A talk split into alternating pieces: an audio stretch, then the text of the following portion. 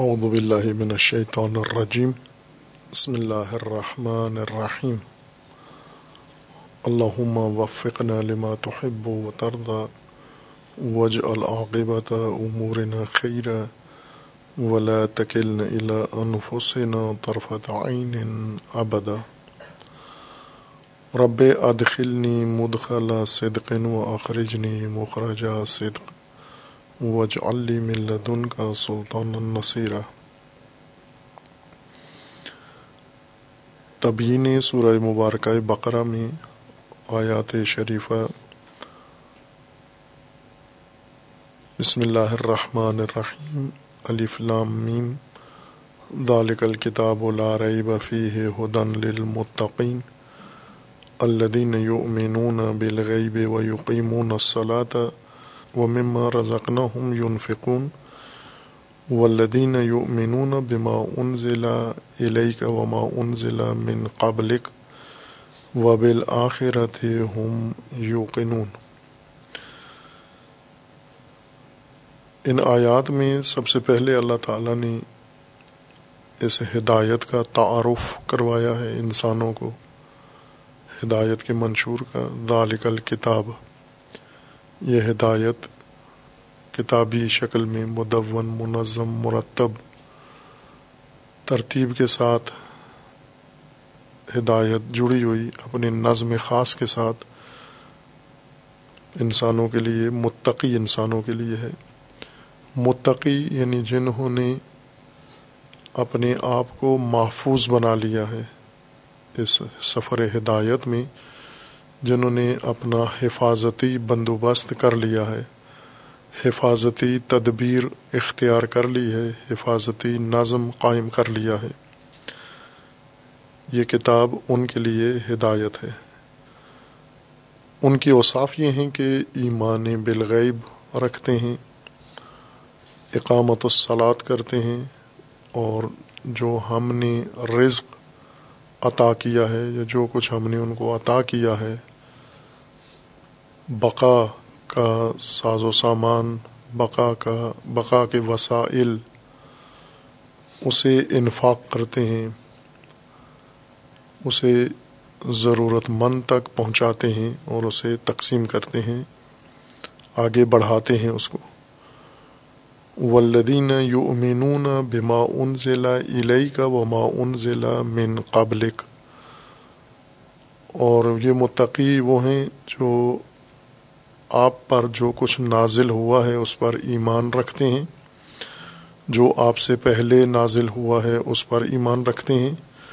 اور آخرت پر وبل آخرت ہم یوقنون۔ آخرت پر یقین رکھتے ہیں۔ الدین یومنون بما ان ضلع علیہ کا وما ان ضلع من قبلک۔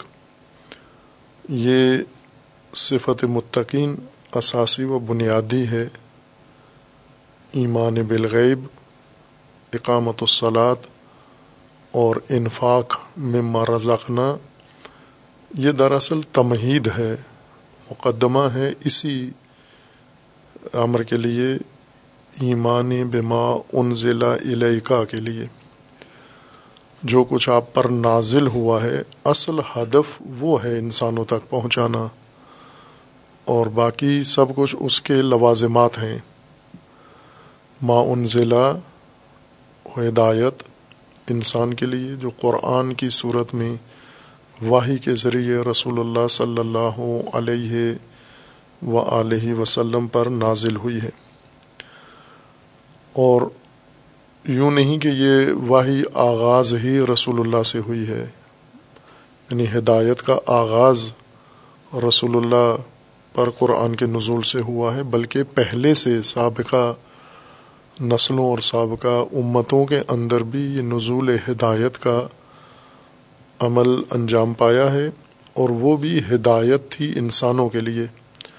اس پر بھی ایمان متقین کی اوصاف میں سے ہے، صفات میں سے ہے، خصوصیات میں سے ہے اور آخرت پر یقین۔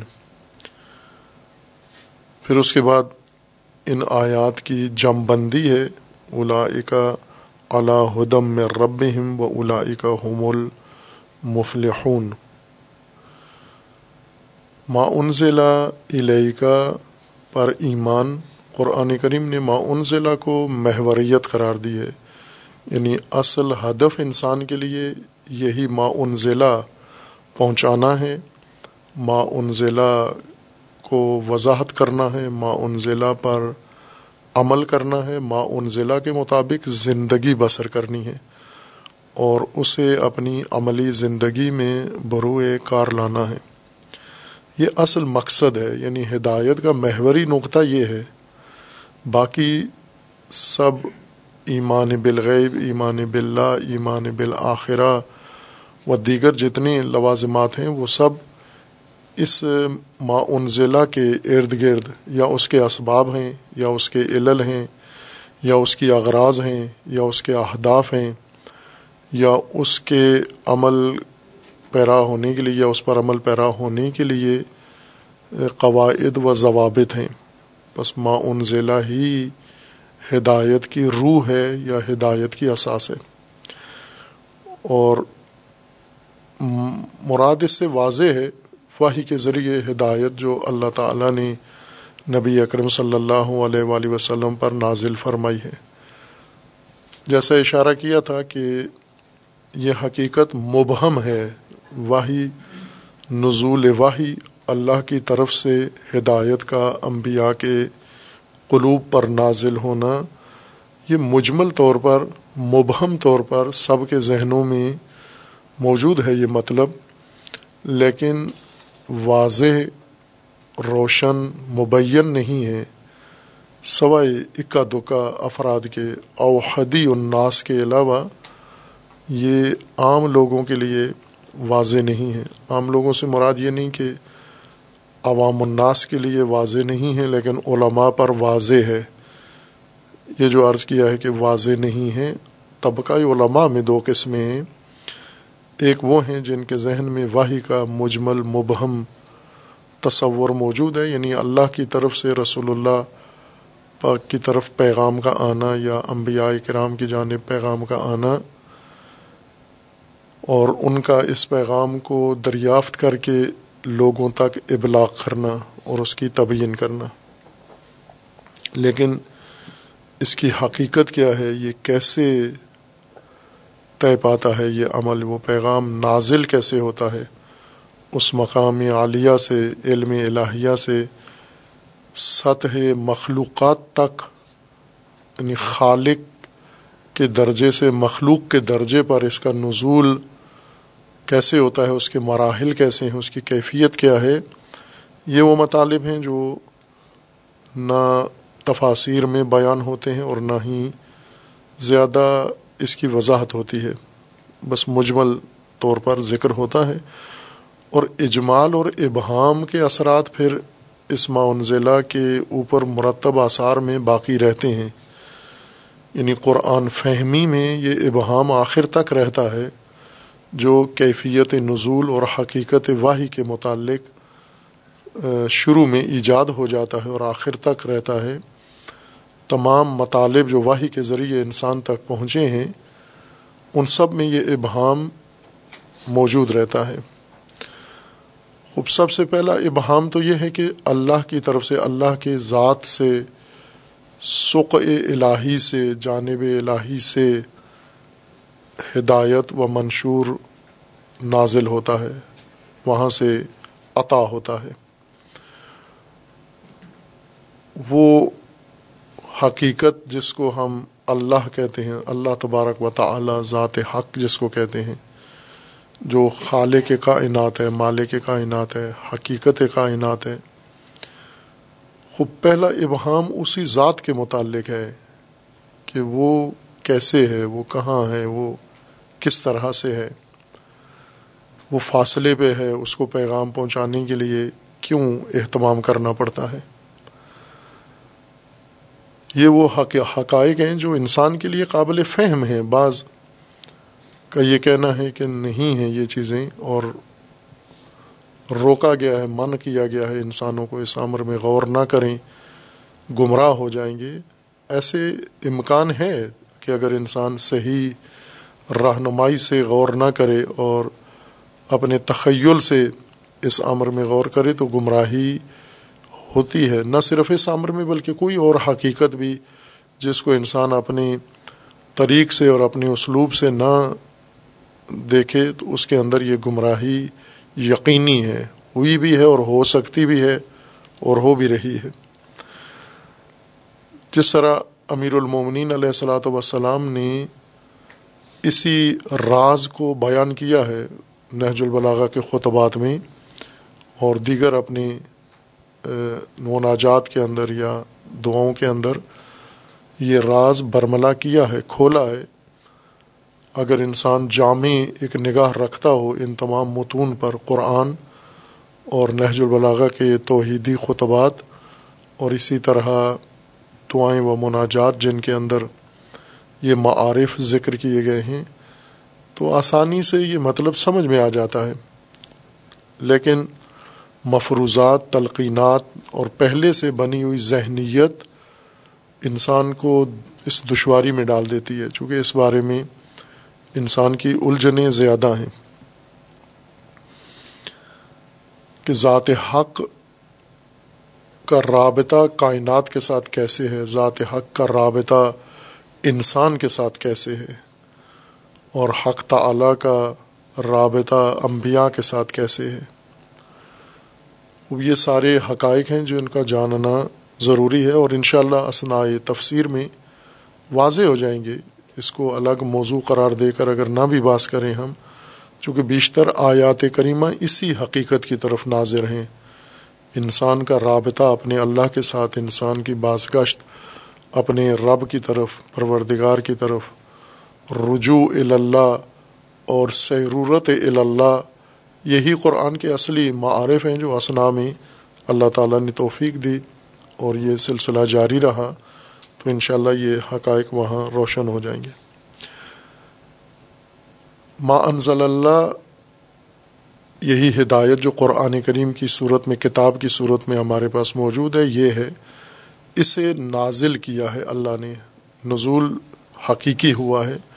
اور حقیقی نزول یہ ہے کہ ذات حق جو ذات اعلیٰ ہے، ذات بلند ہے، ذات عظیم ہے، اس ذات سے مخلوق کی سطح پر یہ علم آیا ہے، یہ ہدایت اتری ہے۔ رنگ مخلوق اس نے پہنا ہے اور یہی اس کا تنزل ہے۔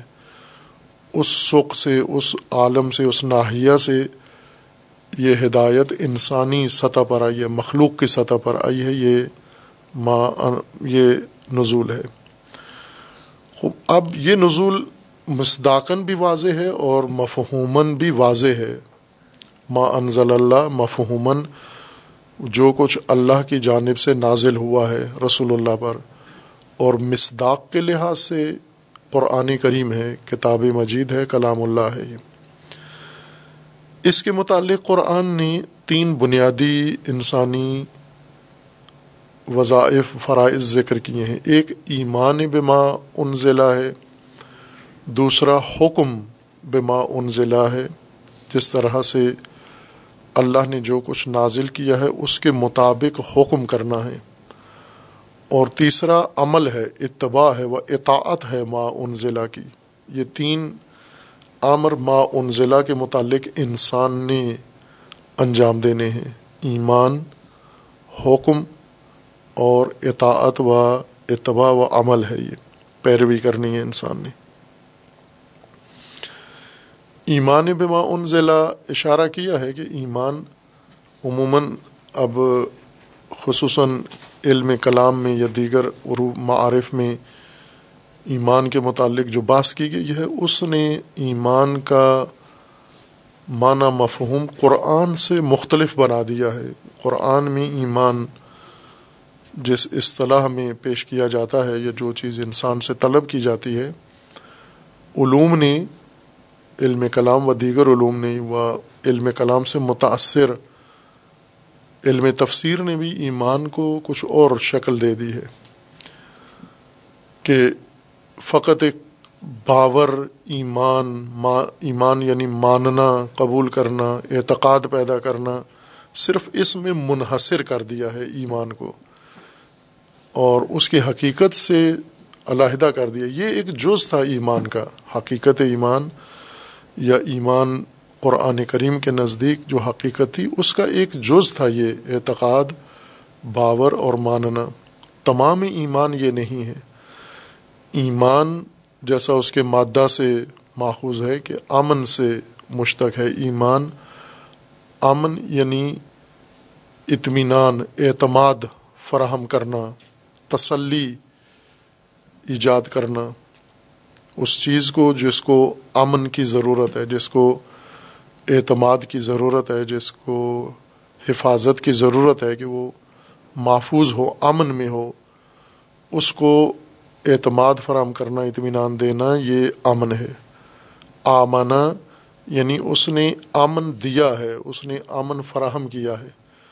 اب یہ کس کو کیا ممکن ہے اپنے آپ کو اس نے امن فراہم کیا ہے اور ممکن ہے دوسرے لوگوں کو اس نے امن فراہم کیا ہے اور ممکن ہے بہت ساری اور چیزوں کو اس نے امن فراہم کیا ہے۔ حقوق کو، حدود کو، انسانوں کو، موجودات کو، مخلوقات کو، کائنات کو اور انسان کے اختیار میں جو کچھ ہے، اس سب کو امن میں لانا، امنیت دینا اطمینان و بھروسہ ان کے لیے فراہم کرنا یہ امن ہے۔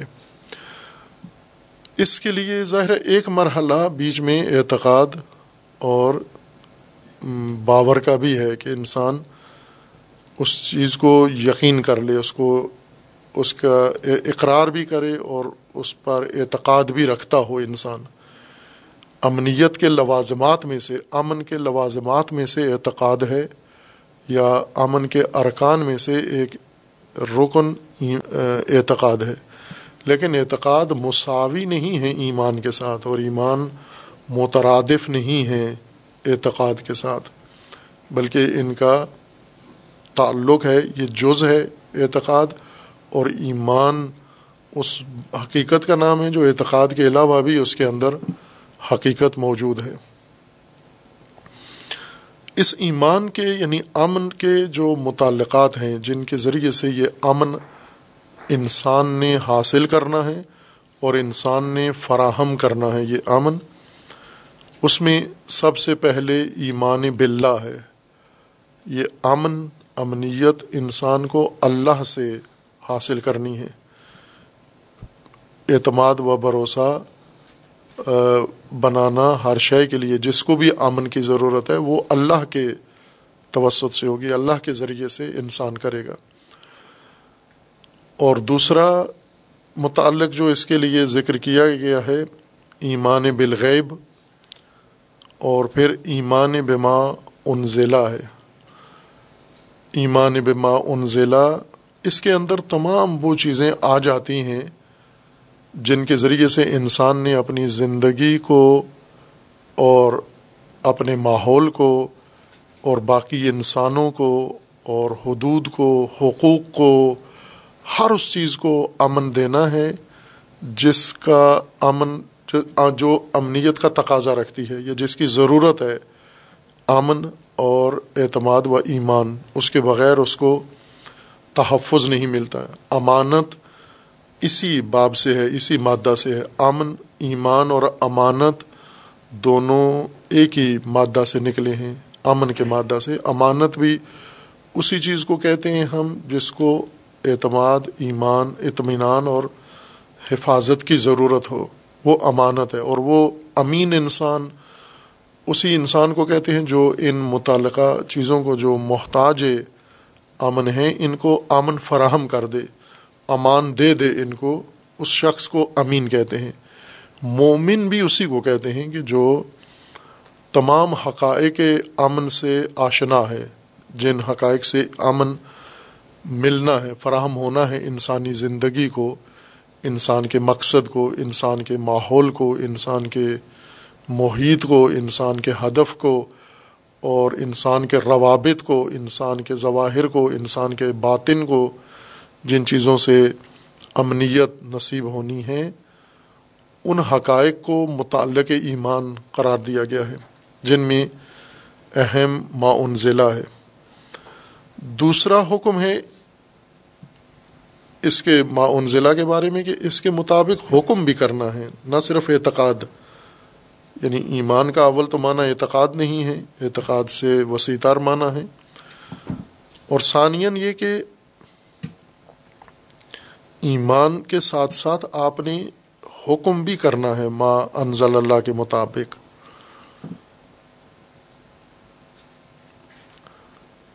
قرآن کریم کی متعدد آیات میں اس کی طرف انسان کی رہنمائی کی گئی ہے کہ آپ نے ایمان ما انزلہ کے مطابق حکم کرنا ہے۔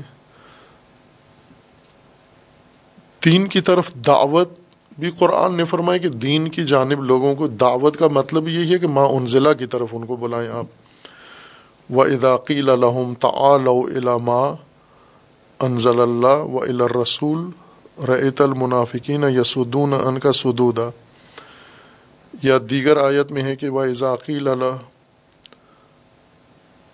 ومن لم یحکم بما انزل بما انزل اللہ فلائی کا حمل کافرون سورہ معاہدہ میں ہے۔ ومن لم یحکم بما انزل اللہ جو کچھ اللہ نے نازل کیا ہے، اس پر اگر حکم نہیں کرتے اس کے مطابق، اس کی بنیاد پر حکومت نہیں کرتے، وہ حکم نہیں کرتے، یہ کافر ہیں۔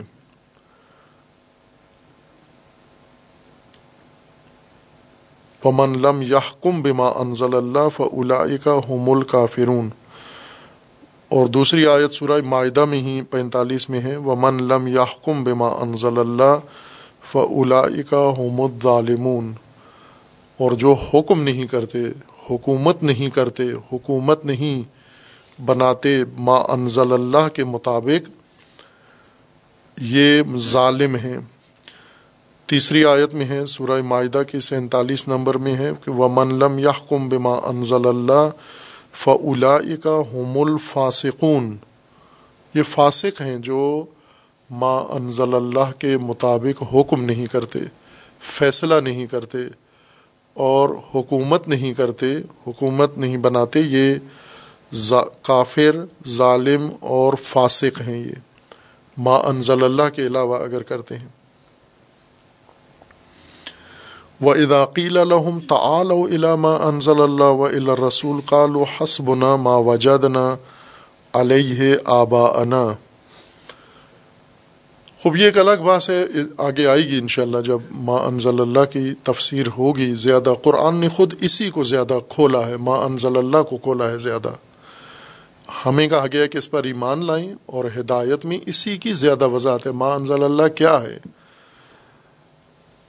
لیکن ما انزل اللہ کی راہ میں رکاوٹیں جس کی وجہ سے مومن، مسلم، ایمان رکھنے والے بھی ما انزل اللہ کے مطابق حکم نہیں کرتے، زندگی نہیں گزارتے، اس کو اپنا آئین و منشور نہیں قرار دیتے۔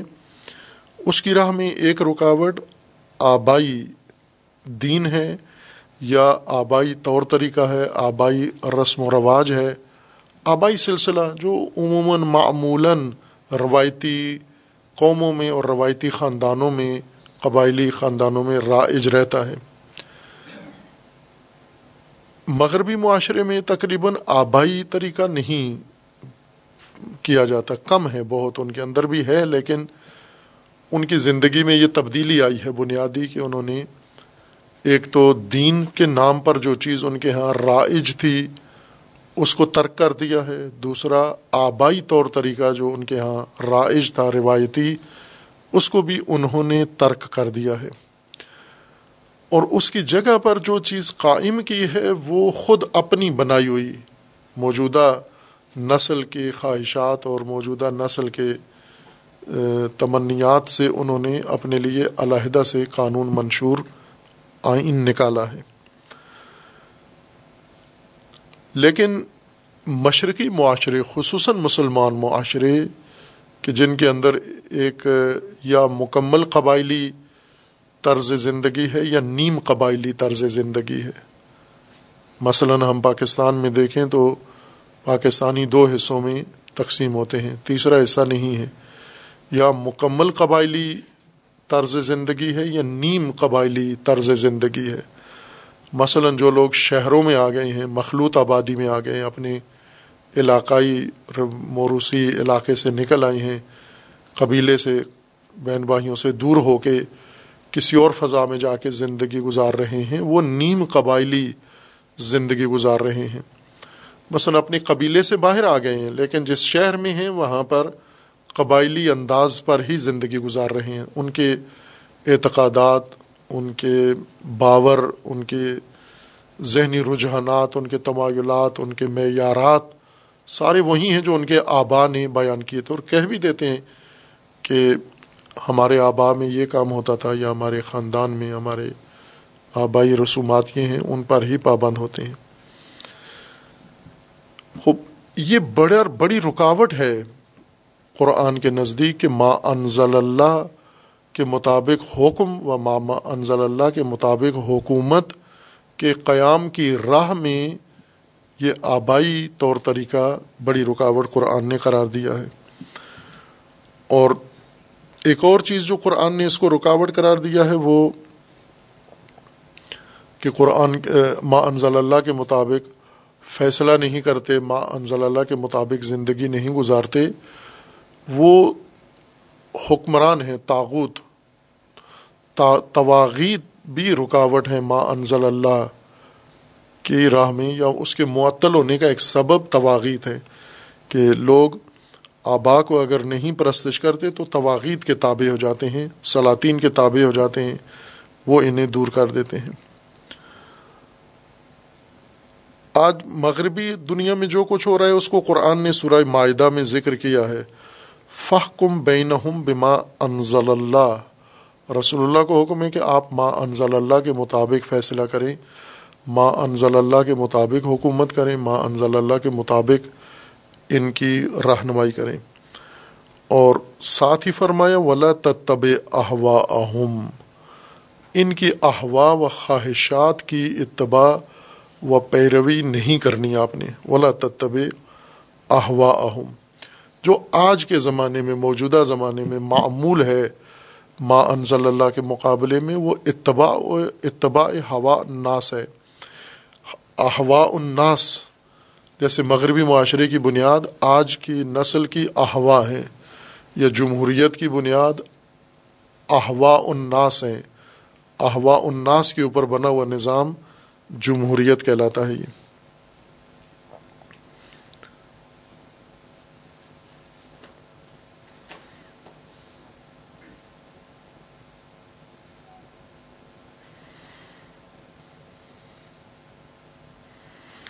یا افغیر اللہ اب تغی حکمن وہو الدی انزل علیکم الکتاب مفصلہ کہ کیا اللہ کے علاوہ کسی کو حکم قرار دوں میں جبکہ اس نے کتاب نازل کی ہے آپ کی طرف، اس کے علاوہ کسی کو آپ حکم قرار دو گے جبکہ اس نے کتاب نازل کی ہے۔ اور اسی طرح یہ ما انزل اللہ قرآن کریم میں مسلسل یہ فصل اور یہ باب تکرار ہو رہا ہے اور اس کے مصادیق کی وضاحت ہو رہی ہے۔ اور تیسری چیز اطاعت ہے، جو کچھ آپ نے کرنا ہے وہ انزل اللہ کے مطابق کریں آپ۔ ما انزل اللہ سے ہٹ کر مومن نے کوئی قدم نہیں اٹھانا۔ فیصلے ما انزل اللہ کے مطابق، حکومت ما انزل اللہ کے مطابق، اور عمل، عملی قدم، انفرادی قدم، نجی قدم بھی آپ نے ما انزل اللہ کے تحت اٹھانا ہے۔ یہ ہدایت ہے آپ کی۔ ایمان بما انزل علیہ کا حکم بما انزل علیہ کا اور عمل و اطاعت ما انزلہ علیہ کا اس کی جو آپ کے اوپر نازل ہوا ہے۔ دوسری چیز جو اس آئے شریفہ میں، سورہ مبارکہ بقرہ میں اللہ تعالیٰ نے ذکر فرمائی ہے وہ ہے کہ ایمان بما انزلہ من قبلک۔ آپ نے ایمان رکھنا ہے جو آپ سے پہلے نازل ہوا ہے۔ دیگر انبیاء کرام پر جو کچھ نازل ہوا ہے، اس پر بھی آپ نے ایمان رکھنا ہے۔ جس طرح رسول اللہ پر جو کچھ یعنی بغیر فرق کے اس آئے کریمہ میں اب آگے مفسرین نے اس باب کو کھولا ہے، بیان کیا ہے کہ سابقہ انبیاء پر جو کچھ نازل ہوا ہے، آج کی موجودہ امت، رسول اللہ صلی اللہ علیہ وآلہ وسلم کی پیروکار امت، آیا ان انبیاء کی ہدایات یا ان کی کتب یا ان کے احکام پر عمل کر سکتے ہیں یا نہیں کر سکتے؟ قرآن کی سایت کے مطابق ہے کہ دونوں پر یکساں کرنا ہے۔ ایمان بما انزل علیہ کا و ما انزل من قبل کا ایمان میں کوئی تفاوت نہیں ہے۔ جیسا ایمان آپ نے رسول اللہ صلی اللہ علیہ وآلہ وسلم پر نازل ہونے والی کتاب اور ہدایت پر رکھنا ہے اور اس کو اپنے لیے ذریعہ امن قرار دینا ہے، اسی طرح سے آپ نے ما انزلہ من قبل کا آپ سے یعنی رسول اللہ سے پہلے جو کچھ نازل ہوا ہے، آسمانی کتابیں تو رات و انجیل و دیگر صحف ان پر بھی ایمان اسی طرح سے لازمی ہے، یہ متقین کی صفات میں سے ہے۔ اور چونکہ ایمان کو مترادف با اعتقاد قرار دیا گیا ہے اور رسول اللہ پر جو کچھ نازل ہوا ہے، اس پر بھی اعتقاد منع کیا گیا ہے ایمان کا۔ امن عملی تک نہیں پہنچے، بیچ میں ہی اس کو معنی کو مائل کر دیا گیا ہے اعتقاد اور قلبی باور کی طرف۔ خوب، اس لیے کوئی فرق نہیں پڑتا کہ آپ ذہن میں یہ رکھ لیں کہ سابقہ انبیاء پر جو کچھ نازل ہوئے، وہ حق تھا، وہ اللہ کی طرف سے نازل ہوا تھا۔ یہ عمومی تفسیر ہے تمام باقی بزرگان کی کہ ایمان بما انزل من قبل کا مطلب یہ ہے کہ آپ جس طرح رسول اللہ کے اوپر جو قرآن نازل ہوا آپ کے ذہن میں یہ ہونا چاہیے کہ یہ اللہ کی طرف سے نازل ہوا ہے۔ اگر یہ آپ نے مان لیا قبول کر لیا کہ یہ اللہ کی طرف سے نازل ہوا ہے یہ ایمان بما انزل علیہ کا ہے اور ایسے ہی آپ یہ بھی مان لیں کہ تورات حضرت موسیٰ پر نازل ہوئی تھی انجیل حضرت عیسیٰ پر اور صحف دیگر انبیاء پر نازل ہوئے تھے۔ وہ بھی حق تھے وہ بھی اللہ کی طرف سے نازل ہوئے تھے۔ تو یہ ایمان بما ان ضلع من قابلک ہو جائے گا۔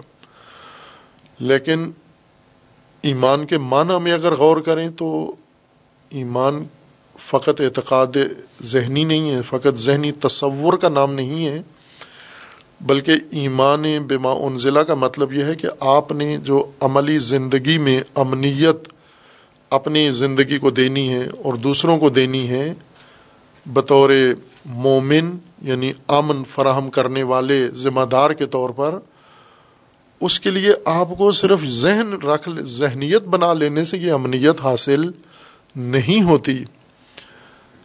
مثلا آج ہم دہشت گردی کے مقابلے میں اگر امن چاہتے ہیں تو یہ یقین رکھ لیں۔ مثلا چند چیزوں پر آپ باور کر لیں گے یہ چیزیں صحیح ہیں اور حق ہیں۔ ایک یہ کہ دہشت گرد ہمارے دشمن ہیں، یہ ذہن میں رکھ لیں، ایمان لے، ایمان ہے یہ آپ کا۔ دوسرا، مثلا ہماری حکومت یا ہماری افواج، یہ دہشت گردی کے مقابلہ کرنے والے ہیں، یہ بھی ذہن میں رکھ لیں آپ۔ ان دو ذہنیتوں سے کیا ہمارے ملک کے اندر امن قائم ہو جاتا ہے؟ پاکستانی شہری دہشت گردی کے زد سے محفوظ ہو جاتے ہیں۔ اگر آپ نے مثلا قانون کے ذریعے سے امن قائم کریں، قانون کی بالادستی اور قانون کے نفاذ سے امن قائم کریں، اگر یہ ایمان رکھ لیں کہ پاکستان کا قانون صحیح ہے، حق ہے اور میں اس کو مانتا ہوں، نہ خود آپ امن میں ہیں اس اعتقاد ذہنی سے اور نہ ہی آپ کا ملک امن میں ہے۔ جب تک یہ آئین عملی شکل نہیں اختیار کر لیتا، آئین سے جب تک تمسک نہیں ہوتا آئین کا جب تک نفاذ نہیں ہوتا امن زمین پر قائم نہیں ہوتا۔ آپ جو ذہنیت رکھتے ہیں امنیت کی اس ذہنیت سے امنیت نصیب نہیں ہوتی۔ یعنی اب یہی ذہنیت قرآن کے بارے میں رکھے قرآن اللہ کی طرف سے ہے۔ ہم نے مان لیا کہ بالکل سچ ہے جو کچھ ہے حرف حرف یہ اللہ تبارک و تعالیٰ کی طرف سے حق ہے قرآن۔ کیا اس سے انسان کو امنیت مل گئی ہے نہ اس سے کوئی امنیت نصیب نہیں ہوئی انسان کو۔ انسان کا مکان جن خطرات میں ہے جہاں سے انسان کی زندگی کو خطرہ ہے نقصان ہے فساد ہے۔ ہلاکت ہے، ویسے ہی انسان اس ہلاکت کے منہ میں ہے اور ذہن یہ بنایا ہوا ہے کہ قرآن اللہ کی طرف سے ہے۔ قرآن سے امنیت اس وقت حاصل ہوتی ہے جب قرآن ایک آئین کے طور پر معمول بن جائے، عمل میں آ جائے۔ انسان کی زندگی میں قانونی شکیں اس کے، قانونی مادے اس کے باقاعدہ رائج ہو جائیں، نافذ ہو جائیں۔ اور ان قانونی مواد کو ترک کرنے کے بارے میں محاسبہ ہو، مواخذہ ہو کہ آپ نے قانون کا فلاں حصہ عمل نہیں کیا، یہ پوچھ گچھ کی جائے۔ پھر قانون ذریعہ امنیت بنتا ہے۔ مثلا پاکستان میں امن قائم ہوگا آئین کے ذریعے۔ نہ کہ آئین کے بارے میں ذہنی تصور سے، آئین کو زمین پر نافذ کرنے سے امن سے، امن قائم ہوگا۔ اگر ہم یہ ایمان لے آئیں کہ سابقہ انبیاء اللہ تعالیٰ کی طرف سے مبعوث تھے اور ان کے اوپر جو کتابیں نازل ہوئی ہیں، وہ بھی حق ہیں اب یہ ذہنیت ہم بنا لیں، اس پر ایمان لے آئیں، تو اس سے یہ اعتقاد، یہ ذہنیت ہم رکھ لیں، اس سے ہمیں کیا امنیت ملی ہے اس نقطے سے؟ قرآن کے بارے میں یہ ذہنیت رکھ لی یا سابقہ انبیاء کے کتب کے بارے میں اور ان کے آئین کے بارے میں؟ یہ ذہنیت رکھ لیں کہ وہ بھی حق تھے، لیکن نہ ہمیں ان کا پتہ ہے، نہ ان کی کتابوں کا پتہ ہے، نہ ان کی تعلیمات کا علم ہے، نہ ان کی ہدایات کا علم ہے، نہ ان کے اصولوں کا علم ہے، نہ ان کی رہنمائی کا علم ہے۔ ویسے ہی ذہنیت بنا لیں کہ وہ انبیاء جن کے ہمیں نام بھی نہیں آتے، یہ سب مجہول ہمارے لیے جو مجہول علماء ہیں، انبیاء ہیں، یہ سب اللہ کی طرف سے تھے۔ اور ان کی نامعلوم کتابیں جن کا ہمیں کوئی علم نہیں ہے، نہ ہم نے پڑھی ہیں، نہ ہم نے دیکھی ہیں، وہ بھی اللہ کی طرف سے تھیں یعنی یہ ہمارے لیے نامعلوم شخصیات اور ہمارے لیے نامعلوم کتب، ان کے بارے میں ذہنیت رکھ لیں، یہ اللہ کی طرف سے تھیں ساری۔ یہ ایمان بے، بما ان ضلع من قابل ہو جائے گا۔ خوب اگر اس کو ایمان کہہ دیں تو اس سے امن کہاں سے پیدا ہوگا؟ اس ذہنیت سے۔ امن تو اس وقت ہوگا کہ جو اعتقاد ہمارا قرآن کریم کے بارے میں ہے کہ قرآن اللہ کی طرف سے ہدایت ہے انسان کے لیے، اس سے پہلے سابقہ امتوں کے اندر آنے والے انبیاء پر جو نازل ہوا ہے ہدایت کتابیں، کتابی شکل میں، وہ بھی ہدایت ہے، وہ بھی قرآن ہی کی طرح انسان کی زندگی کے لیے لازم ہے۔ تو آج ہمیں حکم دیا جا رہا ہے اس موجودہ انسان کو کہ آپ نے ما قبل پر بھی ایمان رکھنا ہے، ما ضلع من قبل اور ما ضلع علیقہ پر بھی آپ نے ایمان رکھنا ہے۔ تو ان دونوں میں پھر جم کیسے کریں گے؟ کیا آج کا انسان اختیار رکھتا ہے کہ سابقہ شرائع میں سے، سابقہ کتب میں سے کسی کتاب پر ایمان لے آئے، سابقہ انبیاء میں سے کسی ایک نبی کا پیروکار بن جائے؟ بعض نے یہی استدلال کیا ہے ان آیات سے کہ قرآن جب کہہ رہا ہے کہ آپ ما ان ضلع علیہ کا و ما ان ضلع من قبلک ان پر ایمان رکھیں، تو جو من قب، رسول اللہ کے پر ایمان نہیں رکھتے اور آپ پر جو کچھ نازل ہوا اس پر ایمان نہیں رکھتے، لیکن سابقہ انبیاء کی کتابوں پر ایمان رکھتے ہیں، تو وہ کافی ہے چونکہ قرآن کا تقاضا پورا ہو گیا ہے۔ نہ، یہ نہیں اس کا لازمہ، یہ نہیں نکلتا کہ ہم آج سابقہ انبیاء میں سے یا تمام انبیاء میں سے کسی ایک نبی کے پیروکار بن جائیں تو ہدایت کا ہدایت کی شرط پوری ہو گئی یعنی متقین کا وصف عملی ہو جاتا ہے۔ ایمان آپ نے ما ان ضلع علیقہ پر بھی رکھنا ہے وہ ما ان ضلع من قبل یہ آیت بتاتی ہے کہ ما ان ضلع علیقہ و ما ان ضلع من قبل یہ حقیقت واحدہ ہیں، یہ دو علیحدہ چیزیں نہیں تھیں، یہ ایک ہی حقیقت ہے۔ یہی آپ پر بھی نازل ہوئی ہے، یہی آپ سے پہلے والوں پر بھی نازل ہوئی تھی۔ اور وہ جو سابقہ آئے تھے، وہ یہی حقیقت تھی۔ نہ کہ اس کے علاوہ تھی، ان کا دین یہی دین تھا، ان کا آئین یہی آئین تھا۔ ان کے لیے ہدایت بھی یہی ہدایت تھی جو آپ پر نازل ہوئی ہے۔ اور ان انبیاء نے جو کچھ کیا، وہ عین ما انزلہ ما انزل اللہ کے مطابق تھا۔ البتہ ان امتوں نے ما انزل اللہ کی پیروی نہیں کی، جیسا کہ آج کی امت، رسول اللہ کی امت اپنے طور پر یہ بات مانتی ہے کہ ہم ایمان رکھتے ہیں ما انزلہ علیہ کا رسول اللہ پر جو ایمان نازل ہوا، اس پر ایمان رکھتے ہیں، لیکن اس پر عمل پیرا نہیں ہے۔ سابقہ امتیں بھی ایسے تھیں۔ کہ ان میں سے بھی ایک بڑا طبقہ ان ما انزلہ پر عمل پیرا نہیں تھا۔ لیکن قرآن یہ نہیں کہہ رہا کہ ان امتوں کے آپ اتباع کریں۔ ما انزلہ من قبلک پر ایمان رکھنا ہے۔ وہ ما انزلہ من قبلک، دوسری بات یہ کہ آیا وہ محفوظ ہے، آج ابھی ہے، ویسا ہی جیسے اللہ نے نازل کیا تھا۔ یا نہ آج محفوظ نہیں ہے خوب، ایک چیز جو مسلم ہے، ان دا تحقیق مسلم ہے کہ جو کچھ سابقہ انبیاء پر اللہ نے نازل کیا تھا، وہ آج محفوظ نہیں ہے اس نام سے جو کتابیں ہیں، موجود ہیں، وہ تحریف شدہ ہیں۔ وہ انسانوں کی لکھی ہوئی ہیں۔ اور ان کی تاریخ میں بھی لکھا ہوا ہے کہ یہ کس قدیس نے یا کس عالم نے، کس راہب نے کس حبر نے یہ کتاب تدوین کی ہے؟ جیسے انجیل ہیں تو متعدد شاید نو یا چودہ انجیل کو کتاب حضرت عیسیٰ سمجھا جاتا ہے اور ان میں آپس میں فرق ہے، تفاوت ہے ان میں۔ اور وہ نسخہ جو حضرت عیسیٰ کے پاس تھا یا حضرت عیسیٰ لائے تھے، وہ نہیں ہے کسی کے پاس۔ حضرت عیسیٰ کے بیان کردہ مطالب ضبط کر کے انہوں نے اس کو لکھا تھا۔ آج کی اصطلاح میں طلاب اس کو تقریرات کہتے ہیں۔ یعنی استاد جو درس دیتا ہے اور طالب علم لکھ لیتا ہے، اس کو لفظ بے لفظ اس کو محاذرات کہتے ہیں یا تقریرات کہتے ہیں۔ یعنی جو استاد نے بیان کیا، اس معذر استاد سے جو انسان نے لکھ لیا، یہ محاذرات کہلاتا ہے۔ ہیں ایسے جو منظم طالب علم ہیں، جو لائق طالب علم ہیں، جنہوں نے بڑے بڑے اساتید کے آثار محفوظ کیے ہیں۔ خود ان اساتید کی کوئی کتاب نہیں ہے۔ ان اساتید کے دروس ہیں۔ ان کے طلاب نے زحمت کر کے، محنت کر کے، دقت کر کے وہ سارے مطالب ہو بہو جیسے استاد نے بیان کیے ہیں، ویسے ہی انہوں نے ضبط کر کے لکھ دیے ہیں۔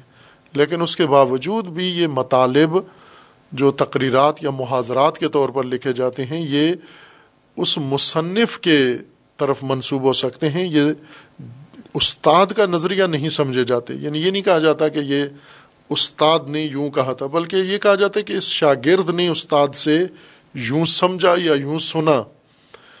اسی طرح جو اناجیل ہیں یا دیگر آسمانی کتابیں ہیں موجود اس وقت، ان کے نسخے، یہ انسان کی عام انسانوں کی یا ان متدین انسانوں کی تدوین کردہ کتابیں ہیں۔ وہ ما انزل اللہ نہیں ہیں، وہ بہو جس طرح قرآن جیسے نازل ہوا ہے، ایسے آج لفظ بلفظ حرف بے حرف محفوظ ہے۔ اس طرح سے وہ کتابیں آج محفوظ نہیں ہیں۔ دوم برفرض اگر وہ محفوظ ہوتی آج فرض کر لیتے ہیں کہ اگر وہ کتابیں محفوظ ہوتی تو کیا ان کی پیروی کر سکتے تھے؟ خوب، اس صورت میں ہم یہ بات وسوخ سے کہہ سکتے ہیں قرآن کریم کی آیات کی روشنی میں کہ ان کتابوں میں اور قرآن میں کوئی فرق نہیں تھا۔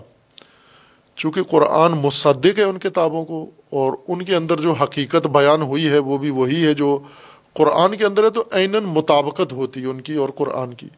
البتہ ایک چیز میں فرق ضرور ہوتا، وہ جو اس زمانے کی بھی اشد ضرورت ہے اس نقطے کو سمجھنے کے لیے، یہ سابقہ شرائع میں بھی یہ امور ملحوظ تھے، اور اسی وجہ سے نسخ شرائع کا عمل ہوا ہے۔ یعنی ایک شریعت، ایک آئین، ایک نبی پر نازل ہوا ہے۔ پھر بعد میں نبی یہ دیگر آئے ہیں۔ تو پہلی شریعت، پہلا جو آئین تھا، وہ نسخ قرار دیا گیا، منسوخ ہو گیا۔ اور اس کی جگہ پر نیا آئین اللہ تعالیٰ نے نئے نبی کے ذریعے، نئی امت کے لیے مقرر فرمایا ہے۔ اس کا یہ مطلب نہیں ہے کہ پہلا آئین قیامت تک کے لیے تھا، پھر بعد میں احساس ہوا کہ وہ آئین کامل نہیں ہے اور اسے منسوخ کر دیا جائے، بلکہ وہ آئین تھا ہی اسی زمانے کے لیے تھا، اتنی ہی ٹائم کے لیے تھا جس ٹائم پر نافذ ہو کر ختم ہو گیا۔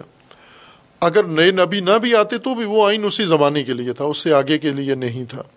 پہلے سے ہی اس کا دورانیہ معین اور مشخص تھا۔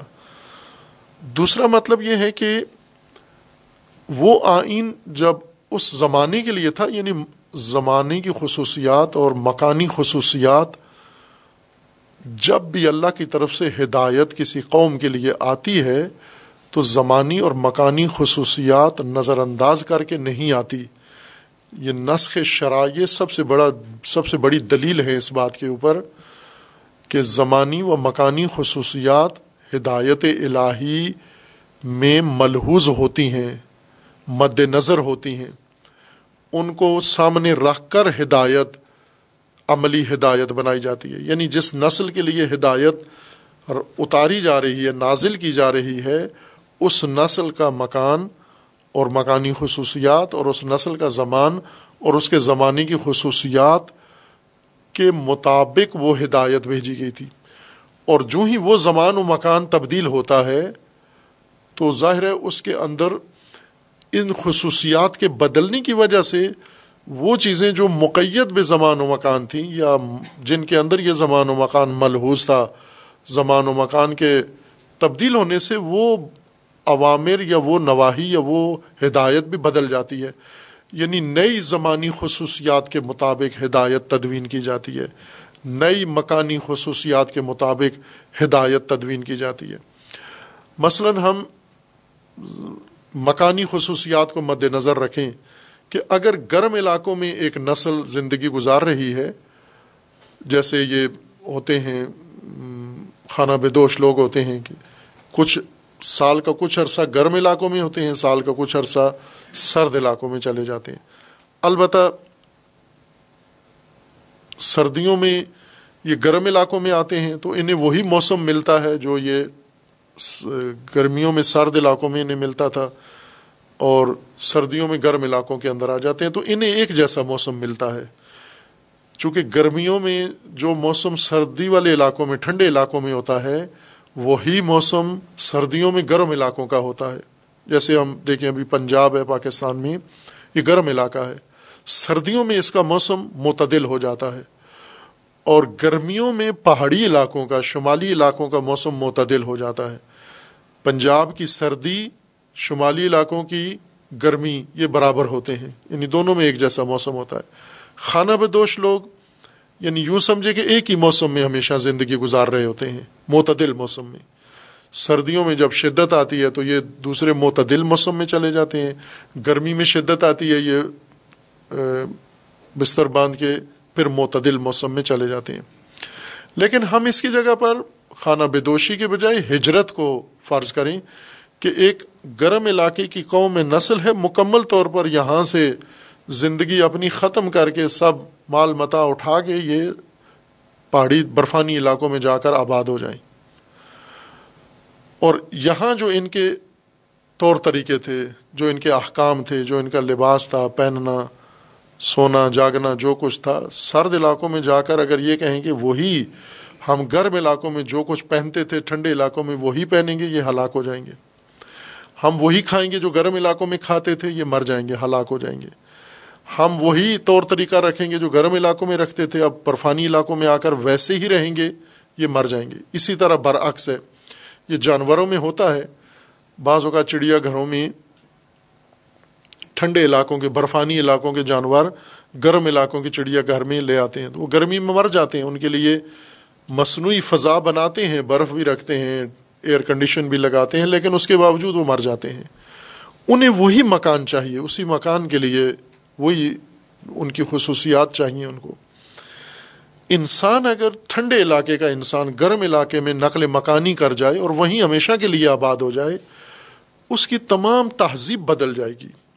نئی تہذیب اس کی اپنائے گا، خود خود ہی اپنا لے گا۔ نازل نہیں ہوگی۔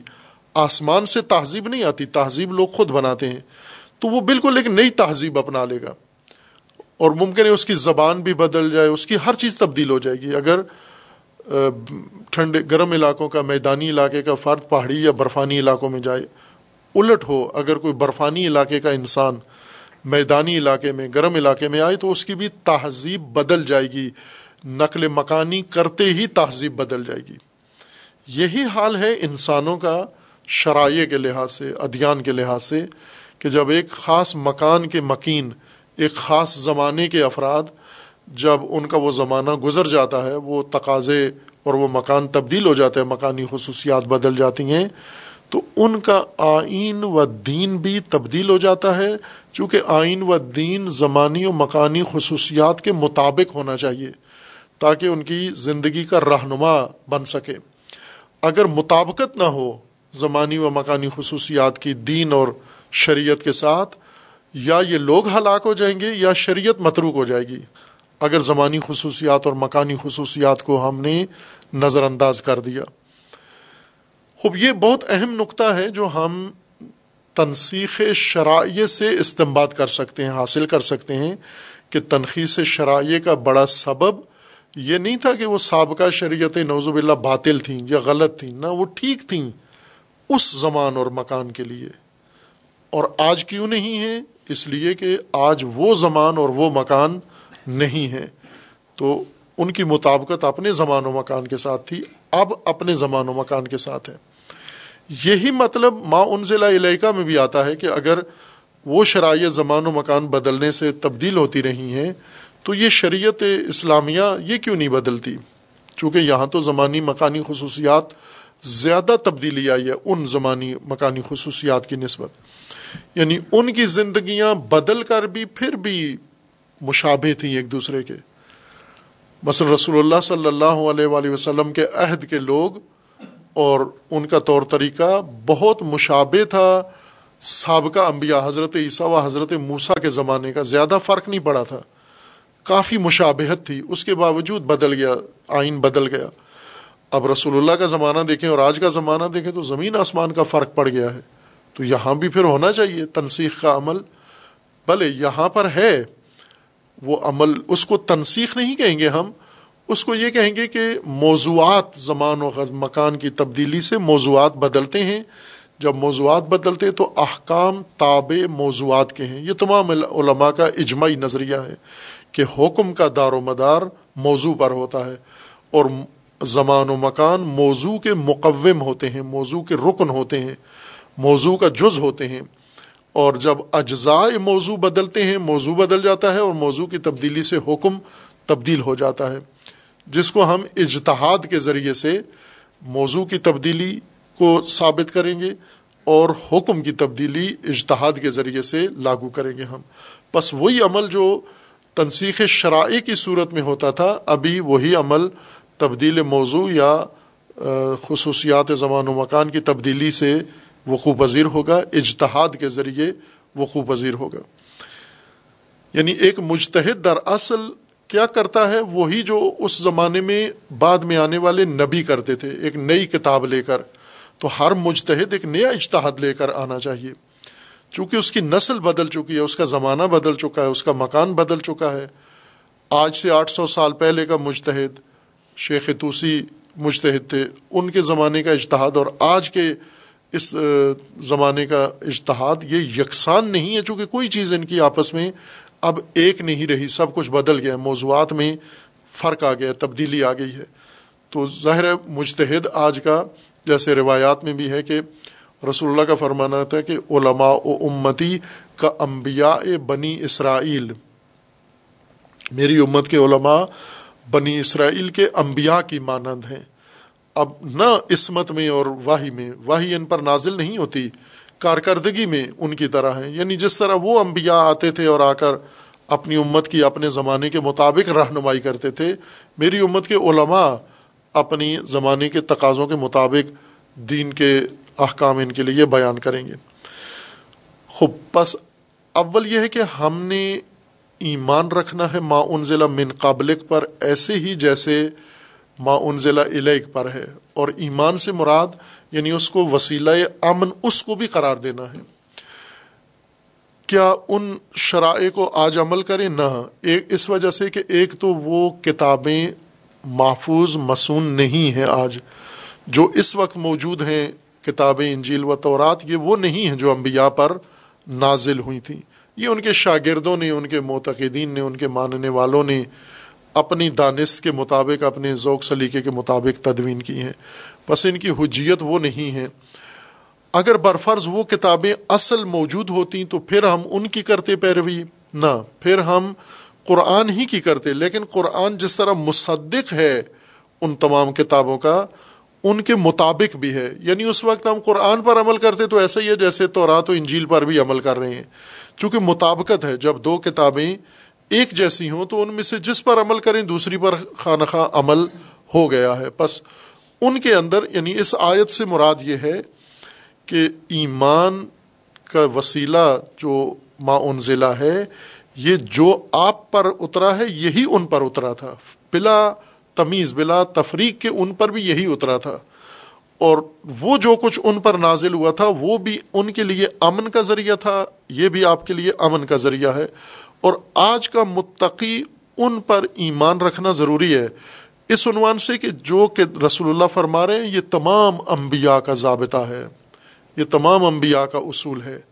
قرآن نے کوئی ایسا مطلب بیان نہیں کیا جو سابقہ انبیاء نہیں مانتے تھے، یا ان کے شرائع میں نہیں تھا، یا ان کے اللہ نے جو نے ہدایت دی تھی، وہاں پر یہ رکنیت نہیں حاصل تھی۔ زمانی مکانی خصوصیات کو چھوڑ کر جو اصل اصول ہیں، بنیاد ہیں ہدایت کے، وہ اس شریعت کے اور ان شرائع کے ایک ہی ہیں، ان میں کوئی فرق نہیں ہے۔ اگر وہ کتابیں اسی طرح محفوظ ہوتیں، تو یہ بات مصد، تصدیق ہو جاتی، جس طرح قرآن تصدیق کرتا ہے ان کی، مطابقت بھی رکھتا ہے ان کے ساتھ اور اگر وہ موجود ہوتی تو ہو بہو وہی ہوتا جو قرآن کے اندر ہے۔ صرف زمانی مکانی خصوصیات تبدیل ہو جاتی لیکن اصول ہدایت کے وہی ہوتے۔